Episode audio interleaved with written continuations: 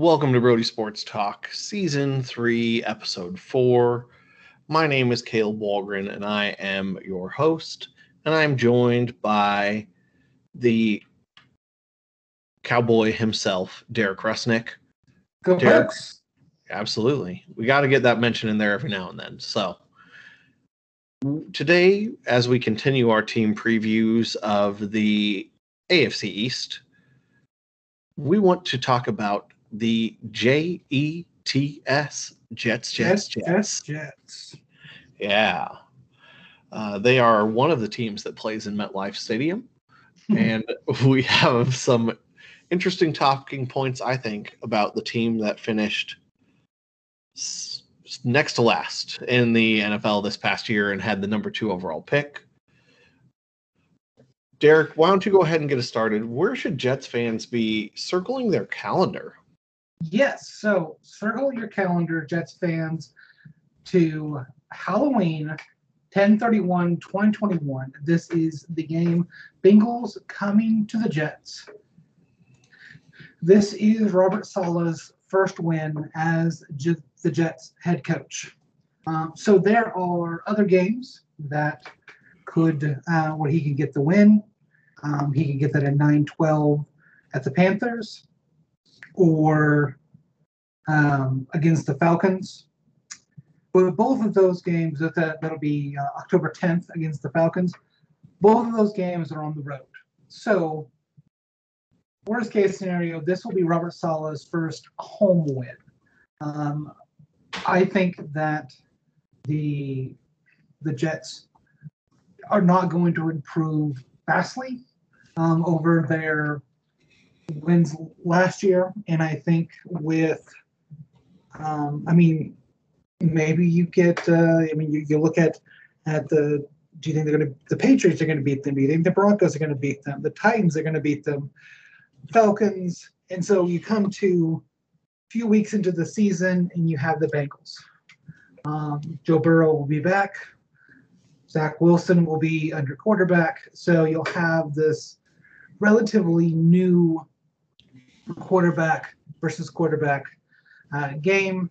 And I think this is where, uh, are the new head coach, where he gets his first at least home win, and the Jets get on track to not go 0 and 17, to be the very first team to ever go 0 and 17. Caleb, do you have a different game that you're circling on your Jets calendar? I will say that that would be a win about eight weeks earlier than Adam Gase got a win this past season, uh, roughly. I don't remember exactly when it came, but it was late in the season. Um, I definitely think that it makes sense to say that that would be the first win because, if nothing else, they do open up a lot on the road. Kind of like you said, their first two home games are Patriots and then the Titans. Both, you know, Patriots just missed the playoffs last year and have punched the Jets around the division for a while. Titans, you know, they just got Julio Jones. I don't think that the Jets want that. And then the Bengals are the next home team. And I'm not going to say that the Bengals are a gimme, but I definitely think that when you're looking through here, you don't want to pick the Sam Darnold revenge game to start the season. You don't want to pick a game at Mile High because you know that that altitude messes with people. I think the Falcons are going to have a bounce back year. I've said that multiple times. And then you're at New England again. So you have all of your New England games in the first six weeks. Granted, that second one is after a bye, but I do think that you picked the right one to circle. If it goes past that, though, it's it's not getting any easier. You might end up circling November 28th as you travel to the Houston Texans Texans, in a game that could be against teams that haven't won yet in the whole season. Uh, get excited to pay, you know, thirty dollars for parking to go to that game. The toilet bowl. Well, let's go ahead and uh, flip this around a little bit, and I do want to talk about the strength of the team when it comes to the New York Jets. Now, you could sit here and say, Caleb, why are we talking about the strength of the Jets? They weren't that good. Do they really have a strength that merits a lot of discussion? Well, the answer is we do try to find the positive here at Brody Sports Talk. And when it comes to the Jets, they have a really big positive, and that is called their offensive line. You may not know their skill position players. I think that you'll learn some of them soon. But when you look there and you go, Mekhi Becton, yeah, that guy was a beast and he was really good last year. Alijah Vera-Tucker, very versatile offensive lineman that they picked up this past year. Connor McGovern, solid center. Greg Van Roten, who came out of Carolina. Carolina cut him. He had been hurt, and it was a salary cap thing. It wasn't a talent thing. Morgan Moses, another right tackle. Again, it's someone who got cut. Like the Jets have been the beneficiaries of the salary cap casualties around the league in completely reshaping their offensive line. I think it's really interesting. So you have Shanahan disciples and Robert Saleh, and of course his offensive coordinator Mike LaFleur coming in, completely rebuilding that offensive line. LaFleur knows what it's like to have a outstanding left tackle. He had Trent Williams this past year. He, they've got Mekhi Becton. They're happy about that. And the other thing is, who's the GM of the New York Jets? Oh, that's Joe Douglas. Where did he come from? Philly. What does Philly value the most? Offensive line. So it's not a surprise that when you look at the depth chart and you may go to certain positions and go, is Corey Davis and Jamison Crowder really the best receivers on the Jets? Mm, I'm not sure what I think about that.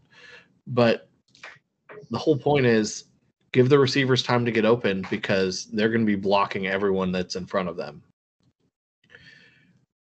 Derek, what do you think? I know you're an O line guy. Uh, I feel like we say that almost every episode. If not, it's very often.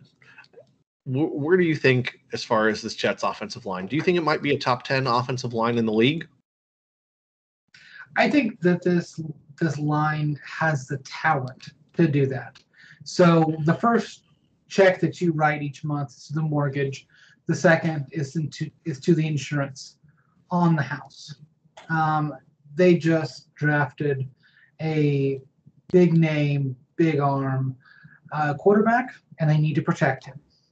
That's exactly what you're doing. You you invested in Mekhi Becton, whom I think is just the, a star uh, for me. It just he's a great interview. Um, every time that that he gets in front of the press, he's very humble, very funny. Um, the type of guy that you want in that New York media space. Uh, for me, uh, Connor McGovern, great guy, great center, um, great uh, stabilizing force on your offensive line, and then of course their their draft pick of Alijah Vera-Tucker. Uh, I, th- I, think their line is going to be a big strength for them, um, and that's where you have to start. You start the offensive line, you start the defensive line, and you build backwards. Because if you can get those 350 pound men moving in the right direction, you can run the ball. If you get those 350 pound men moving in the right direction, you can toss the ball towards someone wearing green. I don't know who's going to catch the ball, but um, you can you can actually play football if you have someone in front of your quarterback. And for me, that's the starting point. That is, you know, you know, not one more yard. You just keep keep that offensive line, and you move forward with them. Uh, so yeah, strengths of, the, strengths of the team, definitely where they're investing is the offensive line, and that's exactly where they need to be. Speaking of strength of the team, um, spoiler alert for the previous, is our new players to watch. For me, is Alijah Vera-Tucker. Um, getting drafted um, after Zach Wilson, traded back up to get to get him. This is the best possible uh, things the Jets could do, because what you don't want is two players who are big name, big stars, and are going to change the outcome of a game um, that everyone's going to look at. So, offensive linemen, they get drafted and they kind of just fade into the background until they do something incredibly wrong, aka Garett Bolles for the Denver Broncos for a few years. Um, you don't want to know your offensive linemen's names because they're probably doing something wrong. Um, Zach Wilson, their new quarterback out of BYU. I think he's a great player. Um, I don't know if I would have chosen him at two because there's a couple of other guys that I would have uh, probably chosen over him. But his film out of the BYU Pro Day, where he does a little bootleg and throws the ball out into the wild blue yonder, probably over the mountains, probably secured his his number two uh, overall pick. He's got the looks for New York. He's got the smile, and uh, so yeah, I'm definitely going to be watching out for for Zach Wilson. And right beside him is going to be Alijah Vera-Tucker. Um, Caleb, are you watching someone else on 2021's JETS Jets Jets Jets?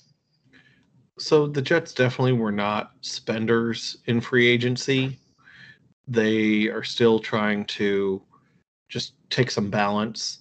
I do have to go ahead though and give a big shout out to the second round pick that they picked up this year in Elijah Moore out of Ole Miss. A lot of people saw him as a potential first round guy. Uh, I know that a lot of people potentially had the Packers taking him. And let's face it, Ole Miss has had some great receivers go into the league the last couple of years.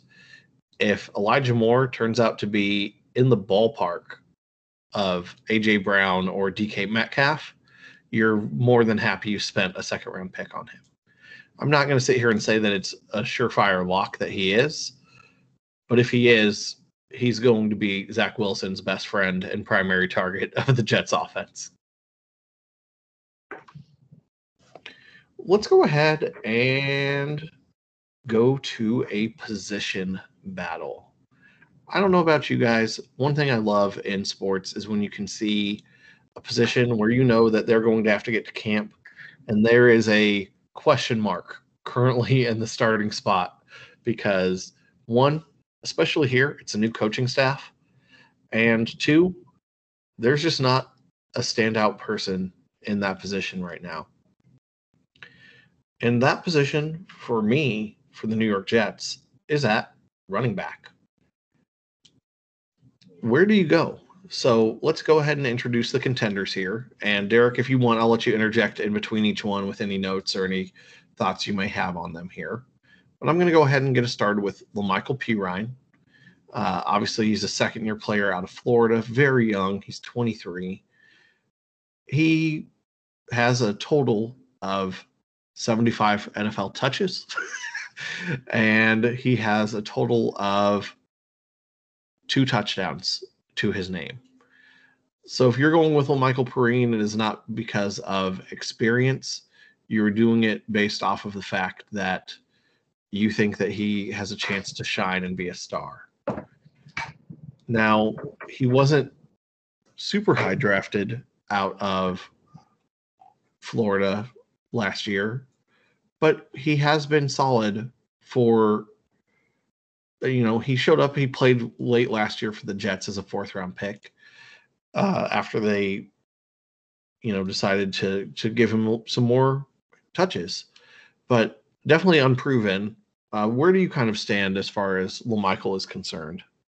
Yeah, I mean he's a good enough player, and I think that what we'll get to here in just a moment is most of the the running backs um, that are in today's NFL is is running back by committee um, because you don't really have that workhorse um, big uh, stay. You, you don't have that that one big running back that runs on every single down. You have specialists and you have um, other players. So yeah, I think that uh, La'Mical has potential, and we will see what what Mike LaFleur does does with him um, because we could say one thing uh, this week and they could have the best running running game in the history of the NFL this year, and we would have no idea um, what's coming. They have they have talent at the running back position, but um, you know, let's just see. So next up for the Jets is the former 49er who came over because he knows the offense, and that is Tevin Coleman. Uh, Tevin Coleman was someone who would have starred with Shanahan several times. You know, he's former 49er, former Atlanta Falcon. The reason he is in the NFL is because he fits offenses like this. If you're looking for experience or the veteran in the running back room, Tevin Coleman is your guy. He's 28. Now, the question is, how much do you think that you put into having an experienced running back handling the load versus having an experienced running back setting the tone in the room? I don't know how much of the, the touches are going to get to him. I, he didn't play much last year. He sprained his knee in week two and went on injured reserve. He ended up getting reactivated later. But Tevin Coleman's 2020 season was not one to write home about. He he literally had 28 rushes for 53 yards, which is a 1.9 yard per attempt. That's bad. If you didn't, I'm assuming you didn't need me to tell you that that's bad. Uh, before that, he's usually around four, 4.8. Not anything to to write home about, but definitely more of a solid runner. And the most touchdowns he ever had in one year was back in 2016 with eight. So compared to Michael, Tevin Coleman has the experience, and he also is the one who is the most familiar with the offense. I don't know if he's the most talented, and I do think that it could be something where they say, let's let Coleman start the season as some of these guys are still learning the offense but it's going to fade even if he does start the season as the starting running back. Derek, where are you kind of at as far as the former Hoosier Tevin Coleman? Yeah, so Kev, uh, Tevin Coleman is um, exactly what you just said.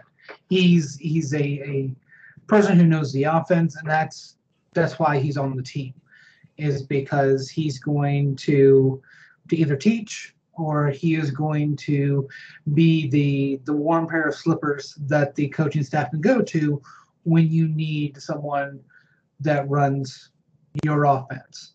Um, so he he knows it. He knows how to run it. He knows left, right, and backwards um, how to how to run that particular offense. And so, uh, you know, he's he's going to be there. He's there for a reason. He may not have a bunch of touches or a bunch of yards, but he'll probably come in clutch throughout the middle part of the year when people start figuring out the offense more and how this uh, this team runs. He'll probably be able to, to to get in there and show a different look, uh, a couple of different plays, and be a, a contributor that way.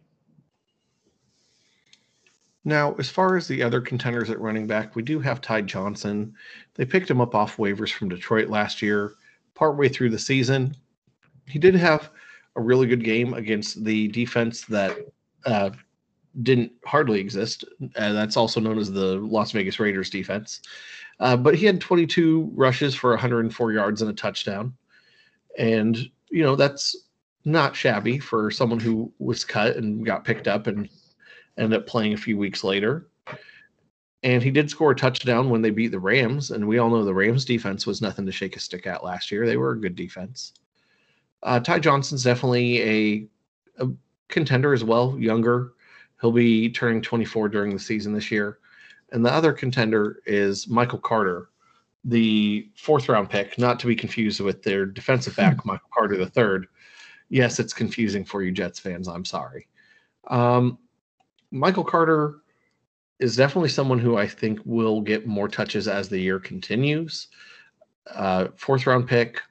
He went to North Carolina. People were pretty high on him during the draft. I remember people saying that he might be better than Harris and or Etienne.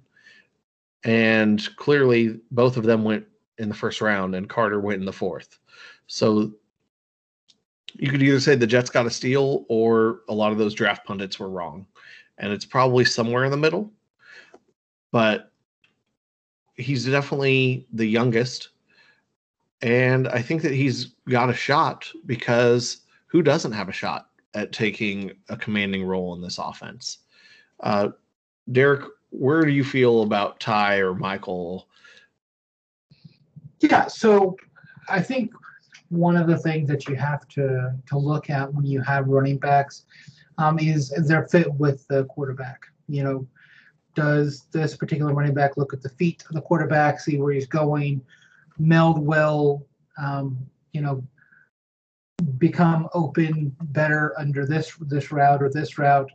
And so, I mean, the Jets don't pay a lot of money on running backs on that particular position. Doesn't uh, you know doesn't hurt their their cap space too much to have three or four guys on the roster running uh, as a committee. You know, especially when you're picking up guys from Detroit and things like that. So you know, the, right now because it's it's not just a position battle, but it's a who's going to come out on top um, in this offense battle. Um, I think that's what we're going to see when training camp gets underway. Definitely. And friends, I definitely want to thank you all for listening to the New York Jets team preview episode of Brody Sports Talk. As always, you can find our merch Oh, did I? I am I over under. Off? Oh, you know, over under win totals. My bad. I just I'm I'm ready to get to my script apparently. Uh, Derek, why don't you go ahead and lead us off? Over yeah. under six and a half wins. Uh, of course, those six and a half wins are stolen from DraftKings. So, yeah. So thank you, DraftKings. If you want to sponsor us, please. DMs are always open. Um, let us know and uh, I will not be gambling on the Jets next year um, to win 6.5 games. I'm going under. I think that they, I don't even think it's, they're going to get close to six. I think they're going to get three, maybe four. Um, that's, I mean, just looking at the schedule, they don't have a whole lot of those going, you know, back to back. We can win two in a row. We'll get some uh, you know, get some momentum or anything like that. First year head coach, head coach that you know does not have a whole lot of head coaching experience um, out there. So you know, this is a, a rebuild. I put them at uh, I put them under six point five. What do you think, Caleb? Uh, I'm also going under six and a half. I think that it's just not quite enough to turn it around. I don't know that I'm going to go as low as three or four, especially with it being a 17 game season this year. They had two, let's say the coaching staff and the improvement on the offensive line and quarterback is enough for three wins. That still only gets them to five. You know, I just don't think that, and that's making some pretty big assumptions that, you know, that, that the offensive line and the quarterback has improved that much without losing other things at other positions. Uh, I do think that the Jets are trying to do the rebuild the right way. I just don't think that they're going to see it this year. Um, I do somewhat think it's interesting that we pick the Bengals because the Bengals are someone who I somewhat circle and go, are they rebuilding the wrong way? You know, was drafting Ja'Marr Chase instead of Penei Sewell a mistake? Possibly. Yes. and so while I do also go under, I'm not necessarily slamming them as hard as as I think I might. Uh, also, I will give Sean's thoughts here. Sean currently not recording with us, but he will be back here in a few days. He also went under, so that's a clean sweep for the under for the Jets. Just really tough. I feel like if it would have been five and a half or four and a half, it would have been a lot easier to potentially bite on the over but six and a half is a lot. That means we're talking about seven wins, and I just don't see seven wins on this schedule. Sorry, Jets fans. Now I can go into the closing. So, as I already told you, this is Brody Sports Talk. Thank you for listening to the Jets episode. You can find our podcast on Linktree, L-I-N-K-T-R dot E-E slash Brody Talk. And that there you can find all the different podcast platforms that you can subscribe or leave us reviews, such as five star reviews on Apple Podcasts or Podchaser. Also, uh, we've got our merch in there. Never know when it's uh, a time when you want to break out some some nice merch. Maybe get a sticker for the the laptop you're going to send with your kid to school or something like that. Uh, stickers are cheap too, so never hurts. I will say we've got coming up, we've got the weekend recap on Monday, and then we're going to go ahead and hit the New England Patriots episode next to finish off the AFC East. And on behalf of Derek and Sean, my name is Caleb Walgren, and I am signing out. Bye, guys.